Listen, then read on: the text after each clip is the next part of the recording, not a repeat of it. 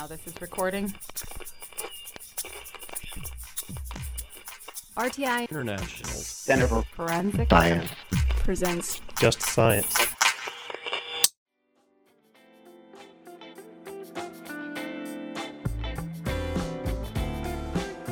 Welcome to Just Science, a podcast for justice professionals and anyone interested in learning more about forensic science, innovative technology, current research, and actionable strategies to improve the criminal justice system. Just Science interviews Dr. Tatiana Trejos, Assistant Professor of the Department of Forensic and Investigative Sciences at West Virginia University, about the rapid detection of organic and inorganic gunshot residue. Speed and accuracy are vital when it comes to the analysis of gunshot residue. Dr. Trejos and her team are working on a comprehensive method for studying both organic and inorganic gunshot residue utilizing laser induced breakdown spectroscopy. This method focuses on providing accurate results, reducing wait time, and preserving the evidence. Listen along as she discusses chemometrics and a novel tool for analyzing organic and inorganic gunshot residue in this episode of Just Science. This season is funded by the National Institute of Justice's Forensic Technology Center of Excellence. Here is your host, Dr. Megan Grabenauer. Hello, and welcome to Just Science. I'm your host, Dr. Megan Grabenauer, with the Forensic Technology Center of Excellence, which is a program of the National Institute of Justice. Today, our guest is Dr. Tatiana Trejos, an assistant professor of the Department of Forensic and Investigative Sciences at West Virginia University. Tatiana, welcome to the podcast. Thank you, Megan. So, looking at your bio, it says that you teach research design courses. I don't recall ever being offered anything along the lines of research design when I was in grad school. It was much more trial and error process. Mm-hmm. So, what kind of topics do you cover in a course like that? So, as you may know, uh, West Virginia University is one of the only two universities in the United States that offer a PhD program in forensic science. And so, the program was developed to respond to the need for more specialized workforce and one of the main objectives of the program is to prepare a new generation of forensic scientists that have better tools to provide solutions to forensic problems.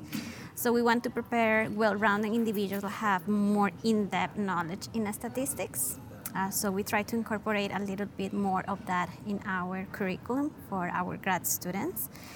So the program usually offers at least three classes in statistics, and the research design course that I teach was custom made for our doctoral students. Uh, so the course is an applied research and statistics based course that introduces students to the analysis of simple and complex problems eh, of forensic data and how they can design experiments um, and interpret the results to make those experiments more cost effective. So you go over things like appropriate sample size and, and sampling and That's inclusion correct. criteria, things like That's that? That's correct. So the first portion of the class teaches students several models of conducting cost-effective research designs. Uh, so starting by identifying early when they are building the hypothesis. What are the relevant questions to answer? Uh, what are the variables and factors that can affect the outcomes of the research? What is, as you said, the proper sampling size, which is the $1 million question that we have every time that we start doing a research. How many samples is enough, right?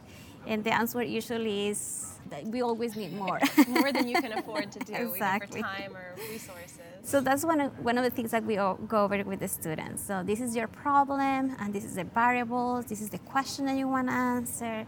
How many samples do we need to get appropriate power of the test uh, without having to waste resources and, and things like that?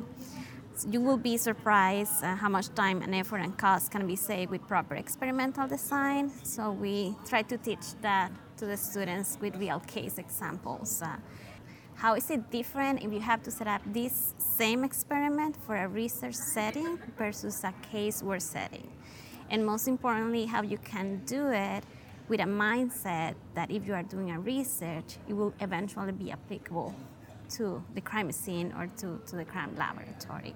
So that's something that we try to teach in, in the research design, how we can prevent uh, to make sure the models that we're using fit for purpose, that they are statistically valid, um, that we are using and trying to think in advance all the possible factors that can affect my outcomes. So I know that a lot of your research up to this point has involved something that we call chemometrics, which is a term that a lot of people may not be too familiar with. Mm-hmm. Would you mind going into a little bit of detail to explain what chemometrics is? Yeah, absolutely. So chemometric is the use of mathematical and statistical methods to improve the understanding of chemical information, and that's what the chemo comes from, or information forensic data, for example. So I would say it's a fancy way of saying that we are applying statistics, but we are aware that I'm not a statistician. Um, so it's application of math and stats to solve chemical problems, work with chemical data, forensic data. So do you need a strong background then in math and statistics to go into this field? Well, not really. I'm not a statistician, uh, and I didn't have a lot of statistics classes in my career, so it was more like a self-learning process. Uh, also, uh, collaboration over the years as a practitioner and also in the academia with real statisticians have helped a lot in that process. So just to give you an example, the class that we were discussing earlier, um, that is having statistics, right? We cover many other aspects, like, for example, interpretation of evidence, including Bayesian methods, and that's not an area that I completely am expert of. So, what I normally do in those classes is that I invite guest speakers that are statisticians, and they graciously come and talk to the students, present their expertise in forensic science. So, for example, last year in the class, I had the opportunity to have as a guest speaker James Curran from the University of Auckland, who is like an expert in statistics and forensic science as well, application of statistics to forensic problems, including DNA and trace evidence.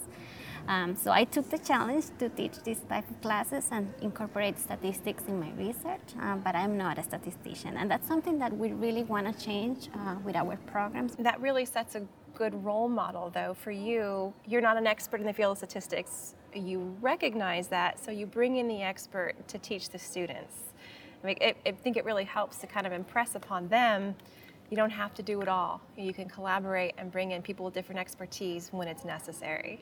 Yes, one of my mentors always told me one of the big lessons is that you don't need to know everything, you need to know who to collaborate with.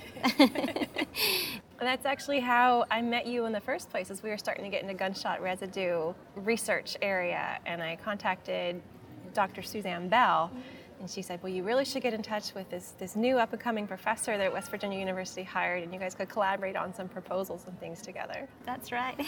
but going back to the statistics question, I've noticed too that it's becoming more important in the area of forensics, and some of the more recent NIJ research and development solicitations that have come out, which are what you have to respond to if you want to get a research grant, there's a new requirement in there that you have to have a power analysis for your sample size. That's absolutely true. and that's one of the things, the very first thing that I teach now in this research design class. How do you calculate and estimate a power of analysis? How many different tools you can use to estimate it from experimental data? Or from literature as well? And how do you apply depending on what is the hypothesis that you're formulating, what are the answers that you want to be looking at, what are the factors, what are the tests that you're going to be applying to test your hypothesis? Um, so that's something that I actually enjoy teaching to the students because it's something that we didn't have to do five years ago when we were like writing grants. Now we have to prove that the experimental design that we are proposing is going to have enough statistical power. Um, so that brings an example how we have to evolve and we have to uh, use statistics more and more often um, to prove the reliability of our methods, the validation of our methods, the power of what we are proposing so that we can really bring uh, generalized conclusions rather than a conclusion that only applies to a particular study. This week we are at the American Academy of Forensic Sciences annual meeting in Anaheim, California. and you presented at part of the NIJ Forensic R&D Symposium earlier in the week, a presentation entitled Rapid Detection of Inorganic and Organic Firearm Discharge Residues by Laser-Induced Breakdown Spectroscopy and Electrochemical Sensors. So, Tatiana, before we get into the details of your project, are there any other researchers who contributed that you'd like to acknowledge? Thanks for asking that question. I'm very glad that you asked that. This is a very ambitious study, and we could not have done it with uh, many contributions and collaborators. So, uh, my undergrad students Emily Heller, Zachary Andrews, Emily Halpern, Oriana Ovid, and Kourtney Dalzell. Also, grad students Korina Menking Hoggatt, Cornet Vanderpile, Colby Ott, Bill Finney, uh, Pedro Calderon, a postdoc student, um, Claudia Martinez Lopez. Uh, we have collaborators at the university level. So we have um, James Curran, which is a chair of the Department of Statistics in New Zealand. He is our statistician in the project, uh, so he has been a fantastic resource for the interpretation aspect of this project. We also have another in-house statistician that has been very helpful. Her name is Stacy Kolb. Also at WVU in the Department of Forensic and Investigative Science, we have Dr. Kit Morris, who has been a key collaborator in our project. Uh, we have um, ballistic laboratory in our department. Also my colleague Suzanne Bell, who is recently retired, but she has laid down a lot of the foundation on research on gunshot residues. From WVU, we also have Paul Speaker from the Department of Finance, and he is the one that managed the Foresight project. So that when eventually we want to uh, do plannings for transition of, of the technology, he is going to be helping us with pilot laboratories to estimate the return of investment and see how much the adoption of this technology can really improve the efficiency at the laboratory and at the crime scene. And we also have collaborators, uh, international collaborators at the University of Costa Rica, Ana Lorena Alvarado. And from the industry, we had Foothold Labs and Applied Spectra from electrochemistry and LIBS respectively that have been very helpful as well to work with, with us with how we can make this technology portable and also our contributors from the crime laboratories and practitioners. We have Chip Pollock from the Sacramento Crime Laboratory. I often hear both the terms firearm discharge residue and gunshot residue just let's let's get that out of the way right off the bat. Are those terms synonymous? They're used as, as synonyms. Uh, I think that fire discharge residue is used more like a more overarching general term. Uh, gunshot residue has two main components: the inorganic gunshot residues coming usually mostly from the primer, and then the organic gunshot residue coming mostly from the propellants. So we normally refer to those two terms together as fire discharge residues. Okay, that makes sense. I, I never knew that, but now it's all becoming clear. Can you briefly describe how firearm discharge residue or suspected residue has traditionally been analyzed? You're, you're developing newer methods, so let's start with what crime labs have been using up to this point. Gunshot residue is currently analyzed by standard methods using SEM EDS. This method has unique advantages it allows to observe the typical spheroid morphology of a gunshot residue particle. Often these particles are spheroid and are around 1 to 10 micron in diameter. And this instrumentation has the capability to magnify many, many times to be able to look at that morphology of very small particles. And the instrumentation also has the capability to do elemental composition in addition to the morphology. So with standard ammunitions like heavy metals like lead, barium, and antimony are very relevant markers of GSR. And this method is used as a standard protocol in forensic laboratories. Practitioners are trained already on the operation and instrumentation, so it's pretty much established uh, technique all over um, the United States and abroad as well to do identification of gunshot residues. What is driving you to look into newer methods? What are the, the current challenges or, or, places where the standard methods fall short? So, regardless of its scientific validity, we still face several challenges in the field.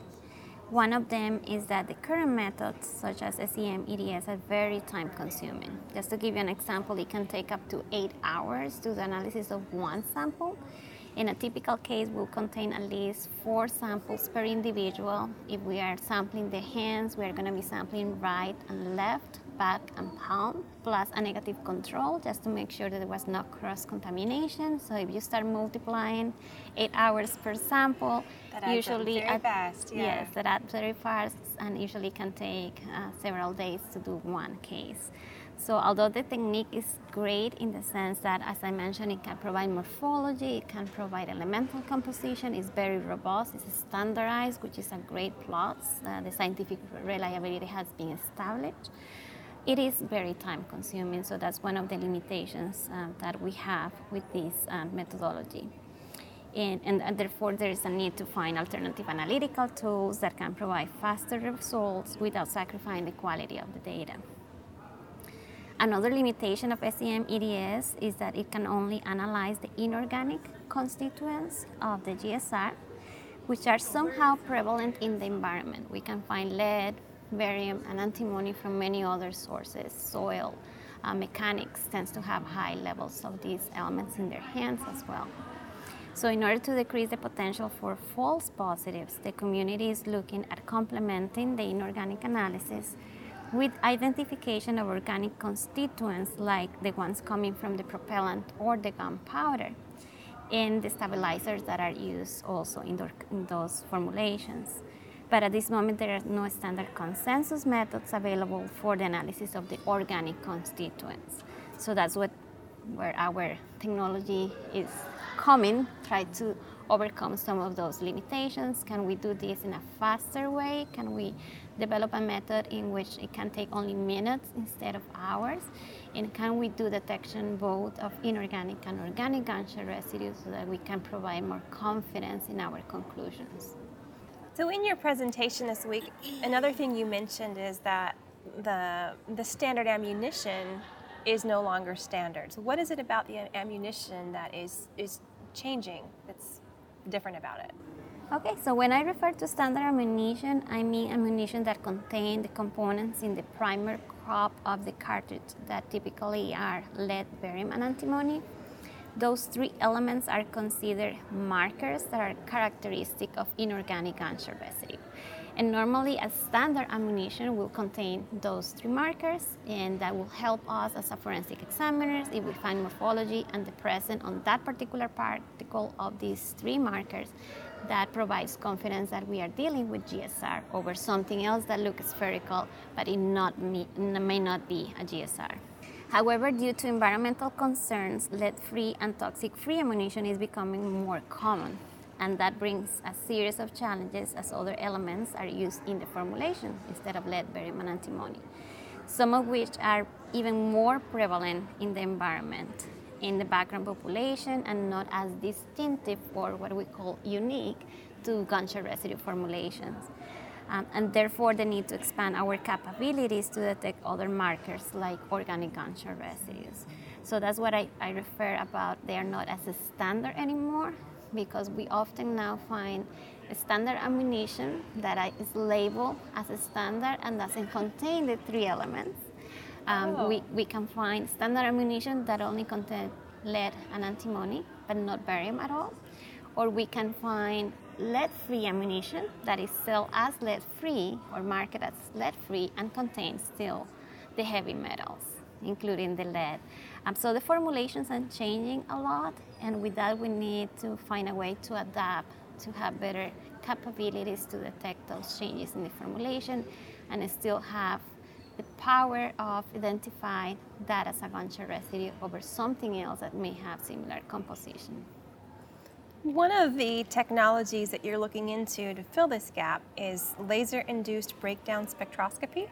I'm personally not too familiar with laser induced breakdown spectroscopy. Can you go into a little more detail about what exactly that technology is? Laser-induced breakdown spectroscopy is an analytical technique that can do direct analysis from solid, liquids, and gases, so it's very versatile. So how it works is that we have a laser beam that is very, very fine in diameter. Usually it can be from 4 microns in diameter to 100 micron in diameter. So you can fire that laser of high energy directly into your sample, and that is going to create a temporal microplasma. So that microplasma basically is a hot environment that contains excited species. And those excited species very rapidly are going to go back to the ground level. When they do that, they emit a light that is characteristic of the elements that are present in the sample. So we have spectrographs that have the capability to separate the different wavelengths of the elements that are present and do a detection of many elements simultaneously. Um, so in theory, we can have almost every element present in the periodic table detected by LIBS in just few seconds. So it's a very versatile technique. So, what is the sensitivity of that? How many molecules of a certain element would need to be present for you to be able to pick it up using LIBS? So, the limits of detection of LIBS depends on elements. Um, there are elements that are more sensitive than others, but typically we can detect elements that are present in the low ppm range, so pretty low concentrations. It's, it's fairly sensitive. Then, along with LIBS, you're also looking at electrochemical methods. Mm-hmm. So, what information are the electrochemical methods able to provide? So, the electrochemical methods uh, work under another principle. What they are looking is at the reaction, uh, redox reactions of the species under the stimulation of current or electricity. So, what happens is that when we have molecules that are active to electrochemistry, we can detect organic and inorganic components at the same time. Um, so the advantages of this method is a very, very mature technique. It's a technique that has been used for over 60 years in the biomedical, in the environmental industry, in the chemical industry. Um, just to give you an example, we use it every day, for example, in the detection of glucose um, those that pinch your, your finger to get oh, yeah. some detection of the blood and detect what is your blood sugar level. Um, those, some of those are based on electrochemical detection. Um, so the same thing or the same principle applies to gunshot residues. It's a very useful and disposable electrode that it looks like a strip of only about two centimeters in length and that can be incorporated to a portable device that is not bigger than an iPhone.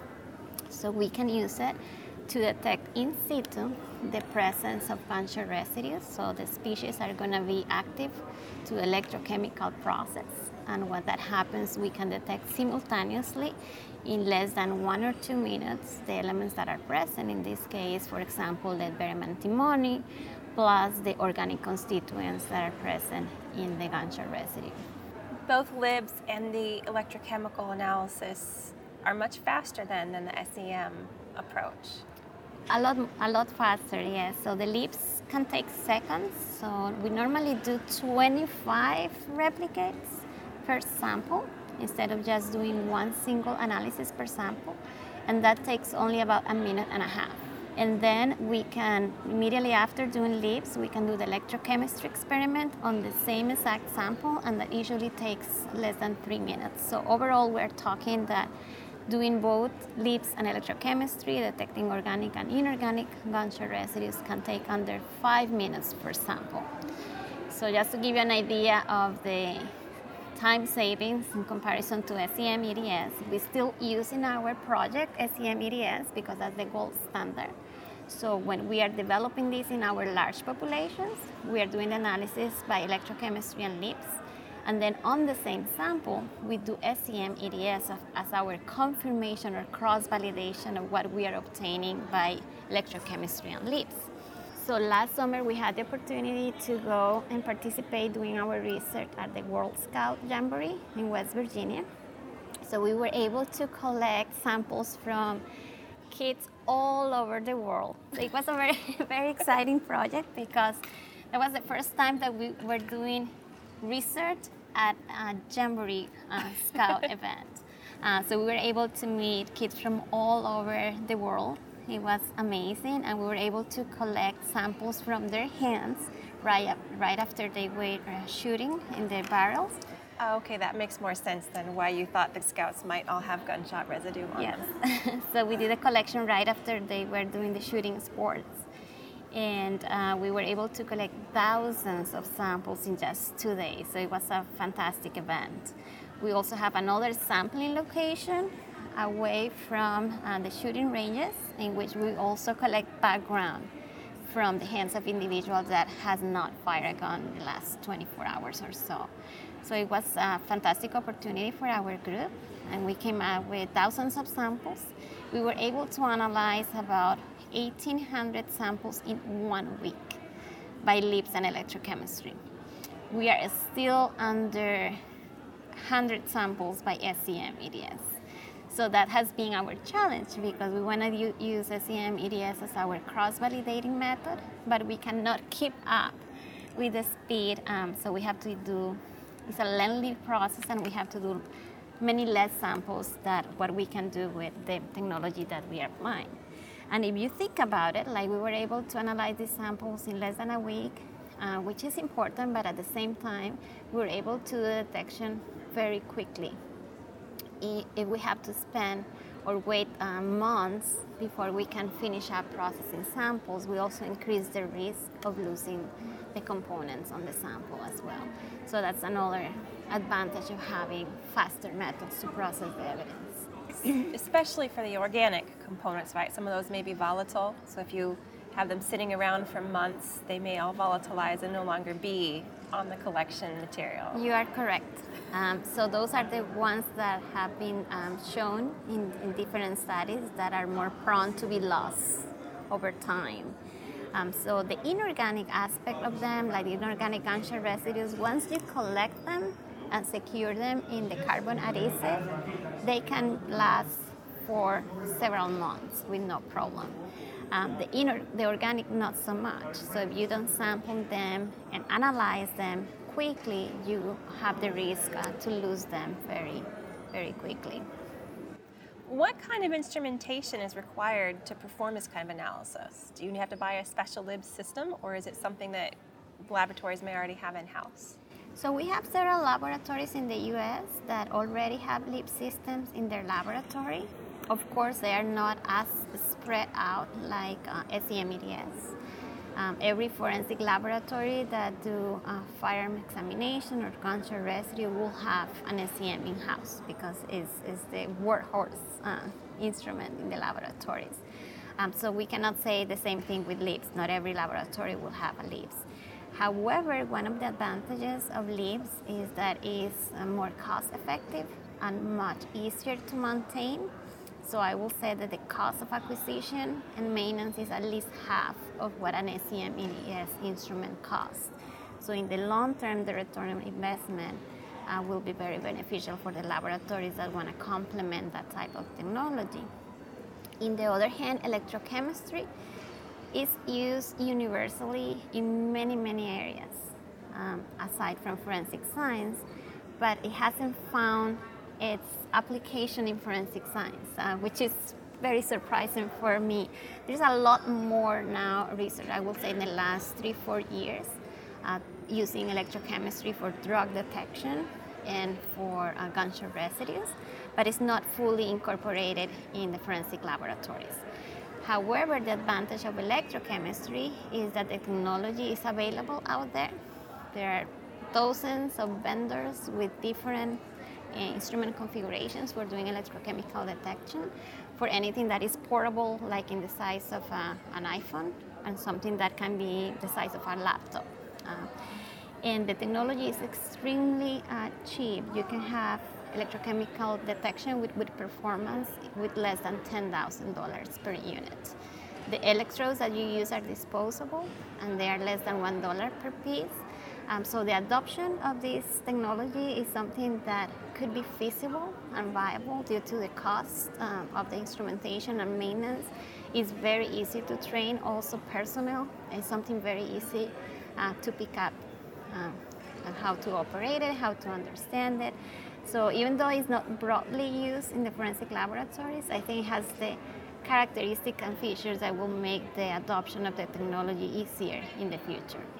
One of the other advantages I heard you talk about earlier this week is that both types of analyses, both the LIBS and electrochemistry, can be done off of a single sample. Correct. Mm-hmm. Do you have to have any kind of specialized sampling material to make it a minimal LIBS analysis, something different than what you would do for SEM? Something that we decided at the very, very beginning of our project is that we wanted to use universal collection methods. So we adapted our methods to the current sampling methods instead of the other way around.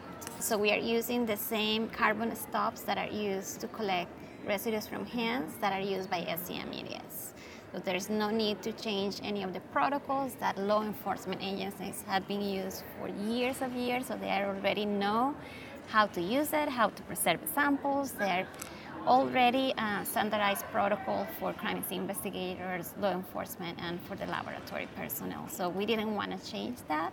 So we adapted our methods to be able to operate with these um, type of carbon adhesives. That's a, an excellent strategy. So nothing changes then for the frontline personnel who are at the crime scene doing the collection. All the, if this is to be implemented, all those changes are more on the back end, the laboratory analysis side. Correct, and we didn't want to lose also all the knowledge that exists in terms of stability of these samples once they are collected. We know how they are stable, how you have to storage them. Um, so we didn't want to like provide any changes in the front line that will eventually will need also additional studies to demonstrate that they work as well as the techniques that are used nowadays for collection of this type of evidence. Great. So when you then talked about doing the SEM to verify your LIBS and electrochemistry analysis, are you also doing SEM on that same sample, all three techniques off the single sample? Yes, we are using the three techniques on the single sample. Um, so we are using LIBS and electrochemistry as a fast screening tool, but since they are almost non-destructive to the sample, we leave, I will say, more than 80% of that carbon stub unaltered during analysis. So we can do confirmation if we need it by SEM EDS on the same exact sample. Is there any dependence on the order that you do the analyses? Can you start with SEM and then do LIBS and electrochemistry, or could you start with electrochemistry and then do SEM and then LIBS? So we have tried different sequences. Um, so we have tried LIBS and electrochemistry or electrochemistry and LIBS, and we're able to get very similar performances. It really doesn't matter much. We haven't done, however, SEM EDS first for two reasons. First, because what we want to propose is to use this as a front line, the first fast screening that we have to do. If we find positive results and we need to confirm, then you go to SEM EDS. Otherwise, you can kind of triage that analysis and that case so that you avoid to use more expensive and time-consuming methods for confirmation. So we haven't done SEM first for that reason. But then there is another practical aspect that we haven't tested, but um, that's our hypothesis, and is that when you use SEM EDS, you have to place the sample under high vacuum and we may have the risk of losing our volatile compounds when we put the sample on the SEM. This is our hypothesis. We haven't tested, but it will make sense that if we put the sample on the SEM, you run the risk of losing your organic components. So you want to do that only at the last resource if you want to confirm the results for any reason in a particular case. So that's interesting to hear you say that you would still use SEM as a confirmation. Do you think that the LIBS electrochemical approach are robust enough to act as a confirmation themselves eventually? Or do you think that SEM will always be a part of the picture? So I think that has to be evaluated in a case to case basis.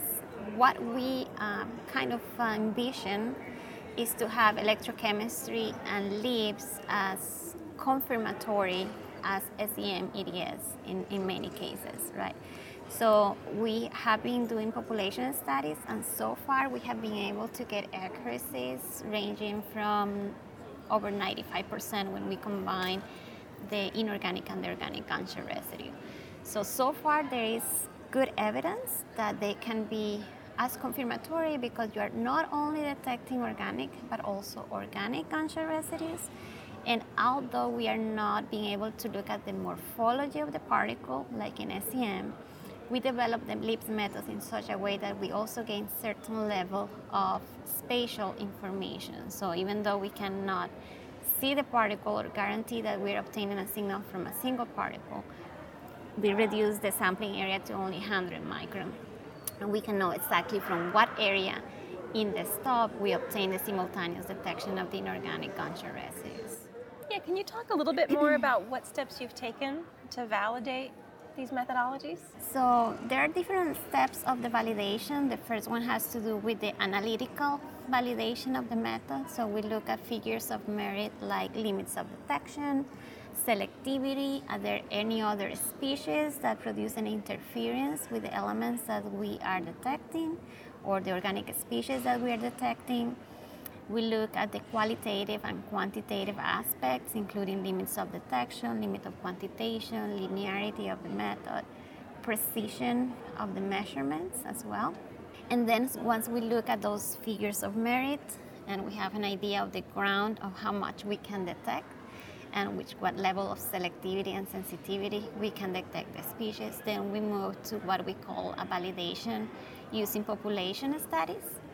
So what we do is that we analyze we do analysis on real samples of shooters and non-shooters. And from those ones we know the ground truth, right? So we collect samples from the hands of the shooters and we are expecting on those samples to be able to detect the GSR. And then we have background population of non-shooters and we expect to not find interferences or something that will mimic the composition of a GSR.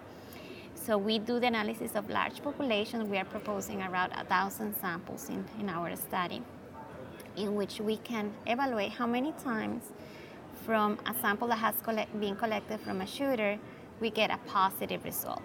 So that we can calculate the true positive rate. And those times that we didn't get a positive result from a sample that we knew that come, came from a shooter, then we can calculate what is our false negative rate. How many times we don't get those GSR profiles when we know that the person has gun. And likewise, from the background population, we can estimate, estimate how many times we correctly do not identify any GSR and how many instances we have false positive. So in all these cases, we want to evaluate uh, like low rates of false positives, low rates of false negatives, and with those two together, we can calculate the overall accuracy of the methods. So that's a way in which we validate um, how many times we can correctly associate the presence of GSR with a firing event. And how many, how common is to find the inorganic and the organic residues in the regular population. So how is the combination of LIBS and electrochemistry doing? How, how is it fair in your validation studies? They have been demonstrated to be very powerful and complementary. Um, so just to give you an idea, there are elements in, that are detected in LIBS that are very good emitters, very sensitive, like barium, for example, and lead. And some elements that are not as good in electrochemistry. For example, barium is great for LIBS, but we cannot see it in electrochemistry because it has a very high potential of oxidation so we cannot see it, but is our best emitter in LIBS. Um, then electrochemistry is very sensitive for lead and for antimony too, so they complement each other. LIBS has the capability of detecting almost every element in the periodic table, so it's not only limited to the standard ammunition, so we can detect many other elements that are present in lead-free or non-toxic ammunition. And electrochemistry, in addition to that, can look at the organic constituents. So we can see 2,4-DNT, DPA, ethyl centralite, those compounds that are important markers on GSR.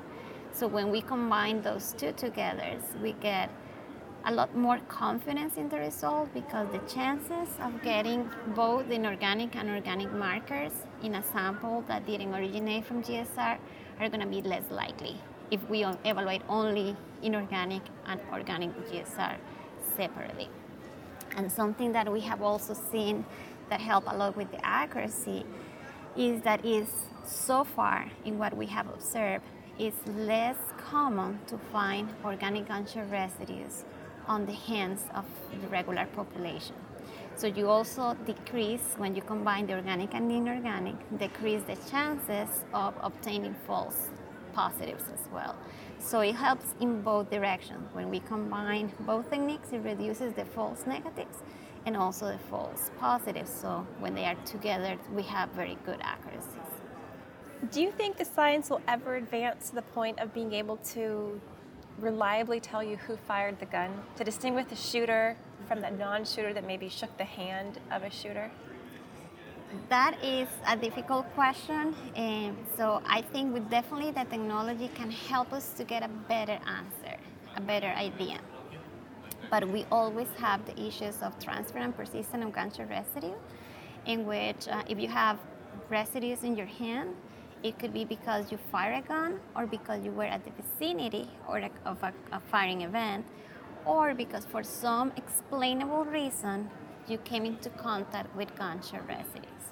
Now, one of the things that we have discussed in, in the conception of this project is that if we have faster technologies, that it will take only few minutes to do analysis. Now we have the capability of not only doing hands. So imagine if you have an individual and you want to determine whether the person fired or not a gun, you, you can do now because this is much faster in more comprehensive more cases in which you can sample the hands. Uh, but you can also sample areas that are less prone to transfer and persistent. You can uh, sample the nostrils, you can sample the ears, you can sample the hair, you can sample the clothing. And that uh, is doable because of the very fast time that takes to process the evidence. So now you have a better understanding of whether that person could have fired the gun or been in the vicinity rather than having secondary or tertiary transfer that might be more limited to the hands or the clothing or a particular way of transfer.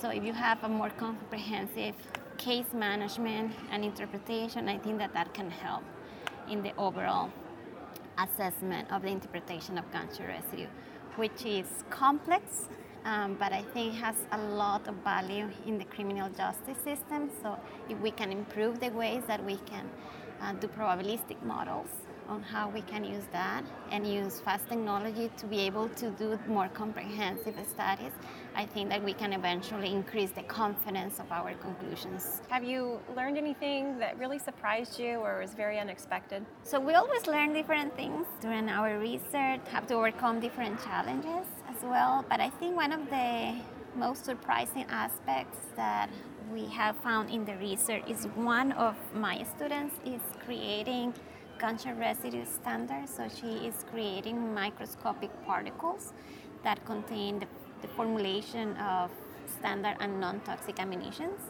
Um, so we are capturing those, uh, we are characterizing them by different analytical methods to learn more about their composition so that eventually we can use these standards for quality control in the forensic laboratories and also to do more systematic studies of transfer and persistence because eventually we will know this standard that we create in the laboratory has the number of particles per volume and this particular composition.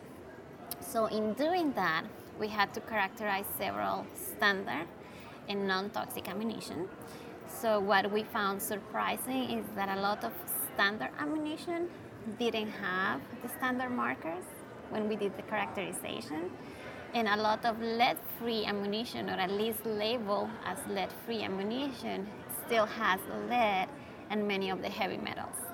Um, so it is a challenge for us as forensic examiners uh, because the composition is very changing and the formulations, but also the labeling of the chemical composition of those ammunition sometimes is not representative of what the composition comes from. So that, that has been a little bit surprising for us. We have started with 10 non-toxic ammunition, and I think half of them had heavy metals on it. So we had to go back and try to get more to really get a true representation of what a non-toxic ammunition is. Um, so just to give you an idea of some challenges that we have experienced. All right, I think we're just about out of time for our conversation, but before we end, were there any other final thoughts um, that you wanted to share with our listeners? So, I think the take home message I would like to share with the audience is that, as with any other science, we will always be exposed to new challenges and changes in our discipline. So, we have to adapt to those challenges and make use of the resources to modernize and improve our approaches. All right, well, Dr. Trejos, thank you again for sitting down with Just Science to discuss your grant today. I, it was a pleasure talking with you. It's been a pleasure. We have been honored to be able to share that with you. And I'd also like to thank you, our listeners, for tuning in today. And for more information on today's topic and resources in the field of forensic science, visit forensiccoe.org. There you'll find additional webinars, guidance documents, reports, and conference information. And also please follow the FTCOE on Facebook, Twitter, LinkedIn, or sign up for our newsletter for release dates on upcoming resources. I'm Megan Grabenauer, and this has been another episode of Just Science. In the next episode, Just Science interviews Dr. Travis Rush, a postdoctoral research associate at Texas A&M University about extreme temperature fluctuations and their effect on blowfly development. Opinions or points of views expressed in this podcast represent a consensus of the authors and do not necessarily represent the official position or policies of its funding.